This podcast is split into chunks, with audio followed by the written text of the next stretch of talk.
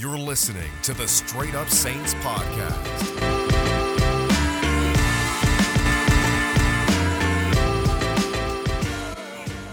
What's up, Who Dat Nation? Welcome back inside another episode of the Straight Up Saints podcast. Make sure to follow me as always on Twitter at Rosvogel Report, on Instagram at Saints underscore straight up, and on Facebook at Straight Up Saints. Those are the three accounts to follow. Now, this episode is going to be yet another interview, this time with Tommy Stevens, versatile quarterback and seventh round pick from the 2020 NFL draft. And he's a very intriguing prospect um, for the Saints to use because they can use him similar to Taysom in a variety of ways. I'm not going to say that he's a traditional quarterback. He's not going to say he's a traditional quarterback. He knows that he is strictly a very good and very versatile football player. So I'm very happy to have him on today's episode. Now, it's been an interesting time for the New Orleans Saints. And last time I had a podcast, I had Brian Bienemy on, and we were talking about Drew Brees, his apology, what's going on there, what does he need to do.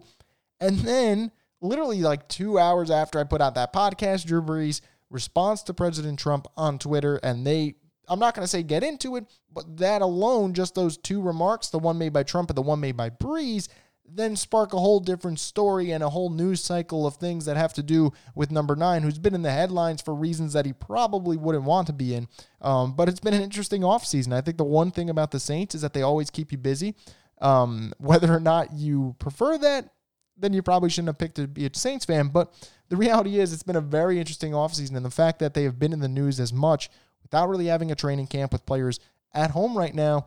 It's pretty crazy. I thought it was going to be a relaxing offseason. I was wrong, but it's been fun nonetheless. Now, before I get into this interview with Tommy Stevens, there's a couple of things I want to address. And the first one, I want to give a shout out to Michael Thomas. Now, Michael Thomas, we know the work he does on the football field. It's fantastic. He's the reigning offensive player of the year. He is arguably the best wide receiver in football. He has done a lot this offseason and a lot for the good reason. So recently, he helped clear $2.3 million in medical debt for people in Louisiana who need that type of money right now, who aren't able to pay their medical bills, who are struggling. Michael Thomas clears 2.3 million right there. That that's a huge move for him. And that's not all he did this offseason. He he donated meals to 3,000 healthcare workers during the pandemic. He actually inspired the NFL players to do that Black Lives Matter video where they're basically saying, What if I was George Floyd? What if it was me that was a victim of uh, police brutality? So, Michael Thomas, you can say whatever you want. I'm not going to agree with it if it's something negative. That guy has shown that he's not just one of those star wide receivers who everyone says is the next Antonio Brown or the next uh, Terrell Owens.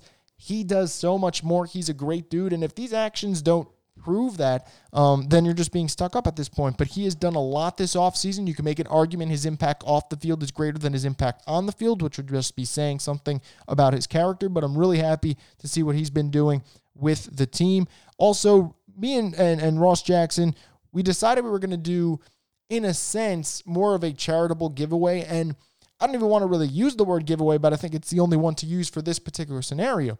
So we decided we're going to donate each three Demario Davis Man of God items for Saints fans, and all that money actually goes to George Floyd's family. And then all of a sudden, we put that out there, and then Saints fans say, Hey, I'd love to donate. You guys can figure out where these are going, but I'd love to donate. And all of a sudden, Ross and I end up getting about, we went from donating six headbands to we're upwards of 25 headbands. And I think that's just incredible um, on, on the Who Dat Nation's part. I think every single one of you who actually did donate, um, and even if you didn't, I still appreciate you guys. Um, it, it was really sweet of you guys to help chip in.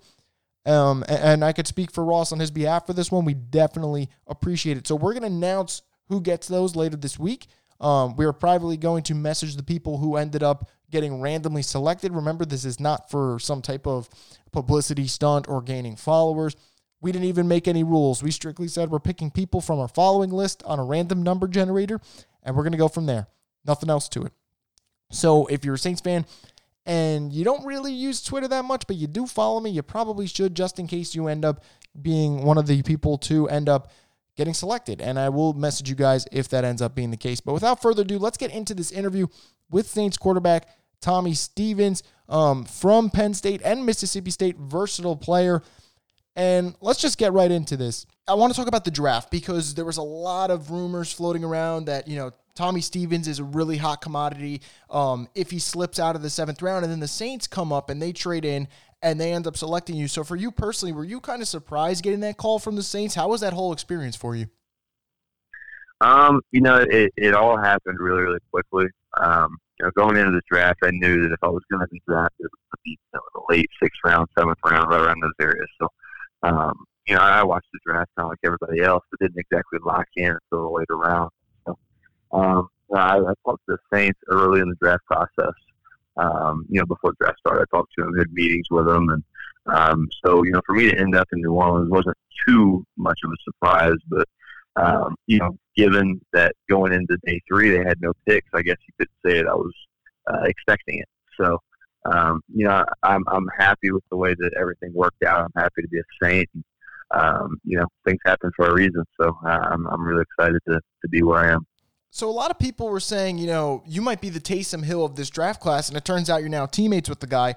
How do you feel about that pro comp? Do you think that's fair? Do you would you rather not be compared to Taysom per se? What do you feel about that? Um, well, you know, first I'm I'm honored to you know to grow comparisons to a Taysom just based on the things that he's been able to do at the highest level. Um, you know, I've I've always been taught at an early age to, to play as many positions as I can to to make it easier to get yourself on the field. Um, so uh, yeah, I like to think myself as a football player, and I've never had the conversation with Taysom about it. Uh, but you know, I would like to believe that he thinks of himself as the same. I don't want to put words in his mouth, but that's you know, I feel like you're you know being able to you know being able to do a lot of different things uh, makes you more valuable as a player. And uh, at the end of the day, I'm going to do whatever the team asks me to do to uh, you know win football games. Absolutely. Have you guys talked about you know making that transition over? Um, you know, when you're strictly a quarterback in college, so all of a sudden learning how to play wide receiver, learning how to play tight end, um, being a runner. Uh, have you guys talked a little bit about that? I know it's tough with everything being remote right now. Yeah, everything has kind of put a uh, you know an interesting twist on on how things have been handled. Um, you know, to this point, I've been learning everything as a quarterback, um, but at the same time, you know, I, I did do similar things uh, when I was at Penn State, uh, and, I, and I never I never practiced. Uh, I guess with with the wide receivers, I never practiced with the running backs. You know, I always I always practiced as a quarterback, uh, and then I did these things, you know, per game plan. I guess you could say uh, in practice. That was the only time I ever did those things, but um, I was always trained as a quarterback, and um, you know, to my knowledge, I, at least as of now, I see it working out in a similar way. So for you personally, what do you think's like the toughest challenge um, having all these facilities closed for so long? Do you think it's more from the side of uh, you know not being able to use NFL equipment and having the facilities to run live game reps, or is it more of a not having the chance to be around coaches twenty four seven and soak in uh, information from the playbook? Which one do you think's the bigger issue, uh, not just for you, but for like NFL players in general that uh, they're not at team facilities right now? Well, I think it, it affects the younger guys more uh, more so with you know the information that you know it's it, it's really really hard. Um, you know, at least for for me, I can't really speak for anybody else, but uh, you know, to try to learn all this information, um, you know, through Zoom calls and, and WebEx meetings, things like that, um, makes it makes it more difficult. But at the same time, you know, everybody's on an even platform, so um, you know, everybody gets the same um, and depending on how it's installed and stuff, you know, it's uh, for me it would be more easy to, uh, I guess, easier to to learn it and doing you know live reps. So um, yeah, that's a challenge, but like I said, everybody's dealing with it right now. It's still, um, you know, everybody's trying to do what's best. So um, you know, giving and taking it day by day and just and working as hard as I can in every way possible. Um, yeah, I've been trying to learn learn his playbook and, and in the same time stay in shape. So um, I do think that you know the you know the better days are coming. I think that we're going to be in the facilities here soon. Um, at least you know, I've got my fingers crossed, and that's you know wishful thinking. But um, you know, hopefully these things start to clear up, and and uh, we're able to get back into the facility. So I have to ask you because I saw the report yesterday that you know apparently you guys spoke to Spike Lee in, in a recent meeting. How is it like having an iconic figure like that um, talk to you guys, even if it was just for a brief moment?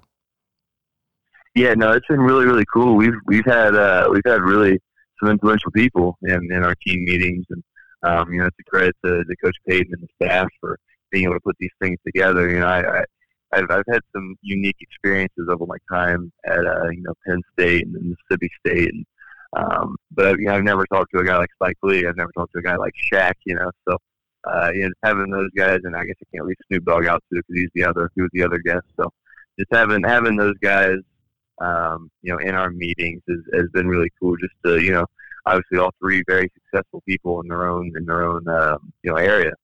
So uh, you know, just having them in there, being able to uh, you know have them share uh, you know some light on you know their experiences and uh, you know taking their advice has been really cool. So you know, it's it's no secret there that last week everyone was talking about Drew, and Drew puts out the apology. Then, uh, you know, there were reports about the team meetings and how that went. Um, just from a very broad perspective, do you feel like the, the majority of the locker room has you know accepted Drew's apology and believes he's got something planned um, to help out the black community and join the cause? Um, yeah, I think with the way that we're handling it right now, we're going to keep everything in house. Um, and you know, obviously, it's a uh, you know a big topic right now. Um, but you know, with the way that you know we're handling everything, we're going to try to keep everything um, with with us, if that makes sense. Yeah, no, absolutely. Uh, and actually, a lot of Saints fans were been, have been saying, you know, the leadership in the locker room is very strong. That if you're going to pick a team uh, that would be in the headlines per se for a story like this, this is the one uh, to get over that hump. So I want to ask you: Is there any chance you think Saints fans will be able to see you, Drew, and Taysom all on the same field for even if it's just one play during the 2020 season? You could see us doing something like that um, you know, it creates great opportunity and, and manipulates defense in a very unique way. So um, I guess we'll have to wait and see. So before I let you go, I want to ask you a couple of questions about your college experience and, and overall, I mean, you played with Penn State, you played with Mississippi State, uh, you played in a lot of big games. Um, what for you was the most memorable moment of that time? Good man. There's there's been a lot of a lot of really really cool memories that I've been able to share from both places. Um, I was able to play in and you know pretty much all the big time stadiums uh, in, in the Big Ten, and, and some of them in the SEC only have one year. So, um, you know, I, I, I was able to play in the, in the Rose Bowl. I was able to play in the in the Citrus Bowl. I was able to play in the uh, the Fiesta Bowl. Uh, so all three really really big bowl games, and you know Music City Bowl as well, Mississippi State. Um, but one of the biggest things that I can, you know, I'm thinking of right off the top of my head obviously there's a lot to, to choose from, but being able to win the Big Ten championship in my hometown of Indianapolis was was really special to me. Um, you know, I can't remember exactly how many years uh, to the date it was, but it was actually on, um, um, you know, for a special night for us to, you know, be able to do that on that date in my hometown of Indianapolis. So that was definitely a really special night. So you spent last season um, at Mississippi State with Coach Moorhead. They end up moving off him. They, they get Coach Leach now. Um, from you know just from an outside perspective here, obviously you didn't have a chance to you know spend time with the new coaching staff. But how do you feel about your old school changing it up? Do you feel like Coach Moorhead should have got another year? Uh, just what what do you feel about that?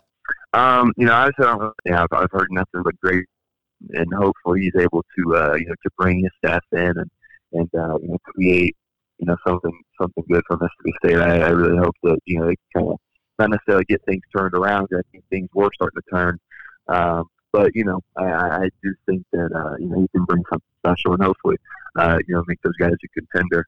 Um, you know as far as the decision, uh, you know I, do I agree it was the right decision? I don't. Um, but you know, at the same time, everybody has their opinion, and everybody thinks, um, you know, what they were. Obviously, they did what they thought was was best for the university. So, uh, yeah, I can't fault them for that. Uh, Coach Leach coming into Mississippi State has great plans ahead for them. So, um, you know, I'm, I'm excited for both parties. So, your other former coach, uh, Coach Franklin, obviously one of the more well respected figures, not just in college football and all of football. Do you think he's one of those coaches that's just going to stay in college, be an elite figure there, or do you think he's a guy who can make that jump and become an NFL coach? Um, what, what do you feel about James Franklin there? Um, I, I do think that you know Coach Franklin handles uh, you know a lot of things well. Um, I, I think uh, you know he's he's doing a lot of good things right now at Penn State. So I I, I don't really see him moving um, on the NFL. Uh, that's just you know, personally I, don't see making that jump, but um, I guess crazy things have happened. So my last question for you, Tommy: What's the first meal you plan on having when you get to New Orleans? You know, I've never actually even thought about that. You know, I, I kind of got my first uh, dip into Southern food a little bit while I was at Mississippi State.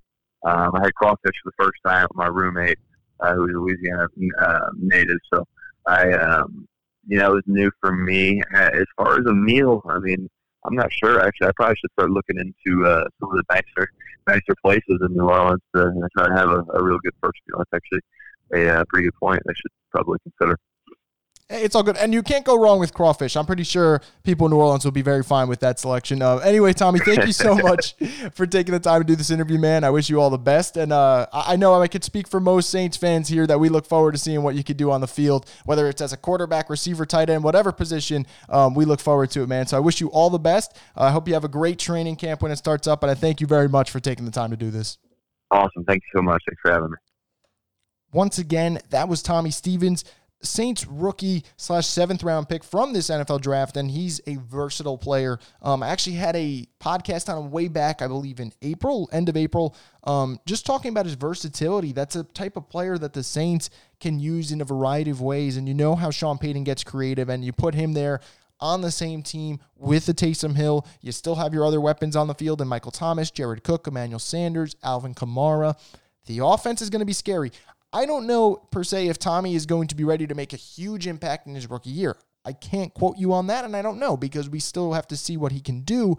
Um, but I know for a fact, in terms of versatility, this is a player that Sean Payton will love, and this is a guy, if he develops in the right way, can become a weapon similar to Taysom Hill. Will he be as good? I don't know because Taysom's been fantastic, but I think Tommy Stevens is very athletic. And you can even go look at some plays specifically during his time at Penn State because they had Trace McSorley and they, they couldn't find a real big role for Tommy. They'd use him out in jet, jet sweeps, they'd throw the ball to him in the flat. They found ways to utilize him while still also having a quarterback who, by the way, was athletic. So if you want to find the blueprint to think, oh, how can the Saints use Tommy Stevens and Taysom Hill? I think the blueprint is there. Penn State gave it to you a couple of years ago uh, when he was with the Nittany Lions. So that's something to look at there. But anyway, guys, that's going to do it for this edition of the Straight Up Saints podcast. I want to thank you guys very much for taking the time to listen to this and look forward to more interviews in the future, whether that's with Saints players, Saints reporters, uh, Saints podcasters. I will have it here for you guys. So don't forget to subscribe and review the podcast on Apple. And until then, guys, I will speak to you sometime next week.